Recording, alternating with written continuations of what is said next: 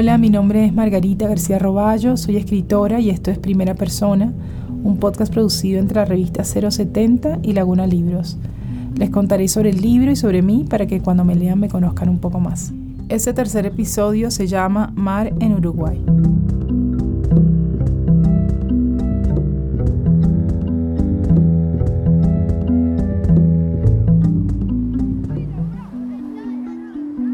Una vez fui de vacaciones al Uruguay. Yo no vacacionaba porque en muchas culturas, casi todas, eso significa irse al mar. Yo crecí en el mar, es decir, que crecí de vacaciones. Cuando abandoné mi ciudad costera pensé que lo mejor que podía pasarme era vivir en un lugar alejado de la playa y dedicar menos horas al pensamiento ocioso y cíclico. Lo primero sucedió, lo segundo no. Crecer mirando al agua, aspirando el salitre y buscando la sombra te condena a la divagación inconducente. Y de algún modo de eso vivo.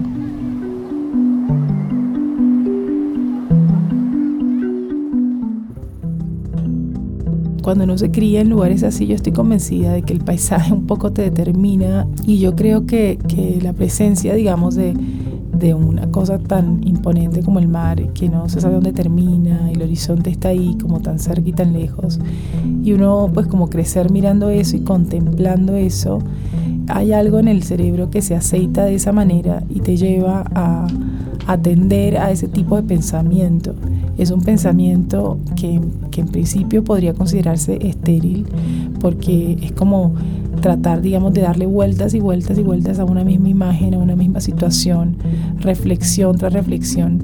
Yo creo que eh, mi, principal formato al cual acudo, digamos, de, pensamiento es ese que consiste en preguntarse y contestarse con preguntas y volver a preguntarse y no llegar nunca a a una respuesta o a tener una certeza frente a algo, porque siento que las certezas un poco ponen como un punto final y como que el día que deja de preguntarme siento que es como el día que me voy a morir más o menos. Entonces creo que un poco el pensamiento, el pensamiento este cíclico y ocioso del que hablo se refiere a ese, estado permanente de preguntarse cosas, de reflexionar sobre lo que se mira y de tratar de, en mi caso, de ponerlos en un papel. Y un poco el resultado de eso son, es, lo que escribo, ¿no? Son mis libros.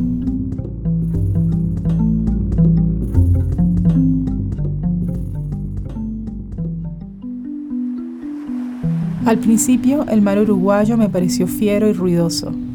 Después me pareció, además, traicionero. Sucedió una tarde de luz rojiza después de una larga caminata por la orilla. Me sentí liviana y reflexiva. No es que no me guste el mar porque me haya hecho algo malo, pensaba, hasta el momento todo lo malo le ha pasado a otros y es probable que cada circunstancia tenga su explicación aislada. Pensaba más. En realidad no me gusta el mar por lo que propone, desde la mera contemplación hasta el uso discrecional y predecible de sus aguas y orillas. ¿Pero acaso preferiría el trekking? El mar me parecía un misterio aburrido, pero mal que bien, ese misterio era mi pariente. ¿Qué daño podía hacerme? Me lancé a las aguas uruguayas con el arrojo de un delfín. Fue un lindo momento. Además de todo lo que ya sabía sobre el mar, volví a experimentar su potencia evocadora. El mar es un dispositivo que pincha la memoria y la hace disparar recuerdos anudados, conectados como argollas en una cadena larga y gruesa que alguna vez, quizá, te conduzca a un ancla.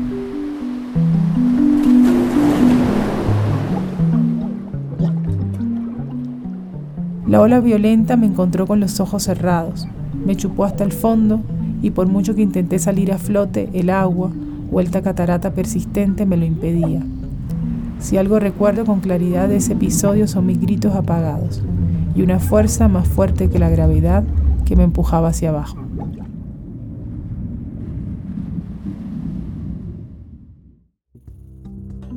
Bueno, en, ese momento en que yo sentí que me estaba como tragando esa ola en el mar de Uruguay, lo primero que se me vino a la cabeza fue, y debe ser quizá lo que se le viene a la cabeza a mucha gente cuando siente que se acabó todo, y es como, como, como esa pregunta de esto era todo, o sea, ¿será posible que acá se acabe todo? Es como una especie de sensación de, de impotencia y de injusticia, es como no puede llegar esto hasta aquí, ¿no? Puede ser, y de pelear, y de pelear con, contra eso, ¿no?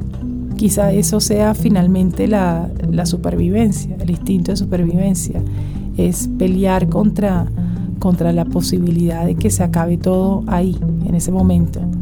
Y ese esfuerzo desmedido físico, por, por físico y mental, ¿no? por salir de esa situación que te está aplastando en sentido literal y que, y que finalmente podría, digamos, como concluir en que es el fin de todo. Bueno, hay que sacar fuerzas de donde, de donde no las tiene, supongo, para, para enfrentarse a eso y salir de la situación. Por supuesto que esto está extremado. Yo creo que alguien con un poco más de noción de, de nadar o de, de, flotar en el mar no le habría ido tan mal como a mí. Pero, pero bueno, a mí me fue muy mal y, y realmente pensé que, que, me ahogaba, que me moría. Además estaba sola. La, creo que lo peor de ese momento fue mirar alrededor y no ver a nadie. Decir, bueno, si esto pasa acá, no, ni siquiera se van a enterar, no sé, era extrañísimo. Pero, pero bueno, en, en, síntesis creo que, que lo peor que, que, se te pasa por la cabeza es que sea el, el final de, de algo que, que, ni remotamente consideras que está transitado o vivido en, a plenitud.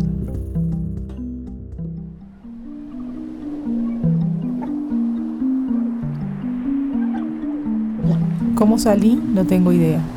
Creo que el mismo mar me escupió de vuelta y avancé como pude hasta la orilla. Después me arrastré unos metros más hacia afuera y ahí quedé, bufando, como un boxeador al que acaban de noquear. Pensé que sería el punto de no retorno. Me levanté y caminé en sentido contrario al agua y mi plan de vida no contemplaba pegar la vuelta jamás. Recuerdo haber llegado a la casa donde me alojaba y encontrar a un grupo de amigos jugando a la general en el balcón. Al fondo se veía el mar, agitado y furioso, como queriendo comunicarles algo trágico. Pero ellos permanecieron sordos y apacibles. Me escabullí hasta la habitación, hice mi bolso y me fui. Por tierra, por años.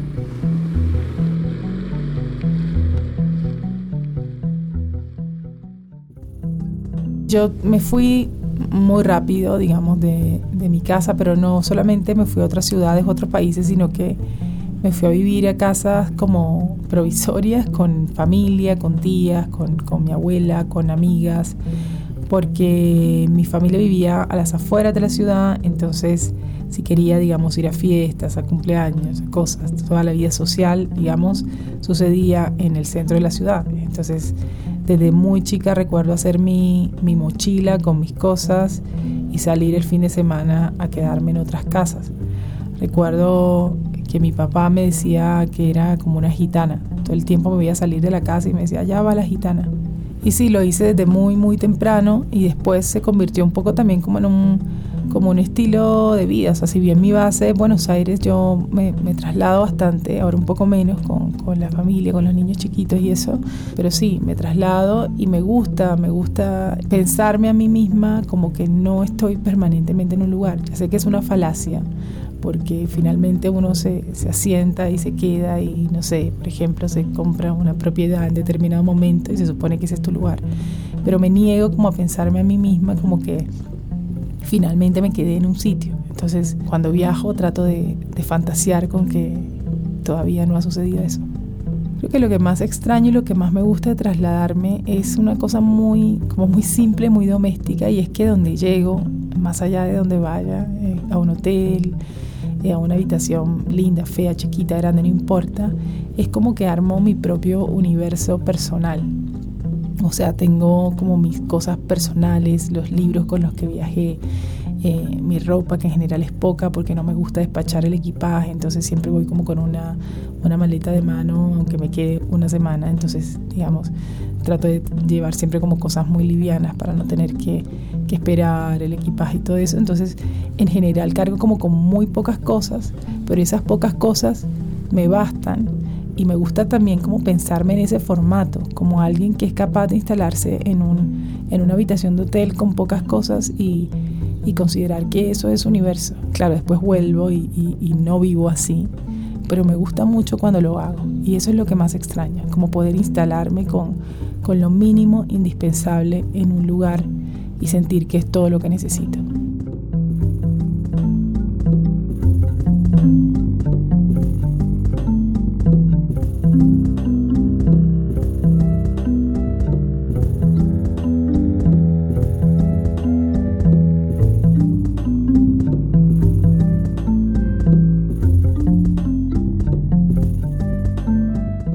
Primera Persona es un podcast de 070 Podcast en colaboración con Acorde FD y Laguna Libros. Gracias a Margarita García Roballo, escritora de Primera Persona. Gracias a Salomé Cohen, editora de Laguna Libros. La dirección de arte es de María Elvira Espinosa. La música y edición general son de Gabriela Navas. Y la dirección general es de Sebastián Payán. Muchas gracias.